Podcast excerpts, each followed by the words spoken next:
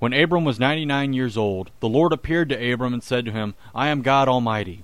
Walk before me and be blameless. Genesis seventeen one.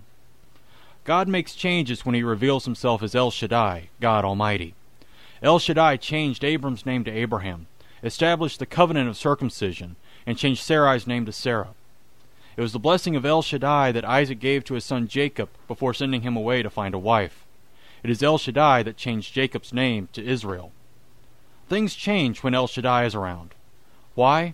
Because he's God Almighty. He is omnipotent. He can do anything.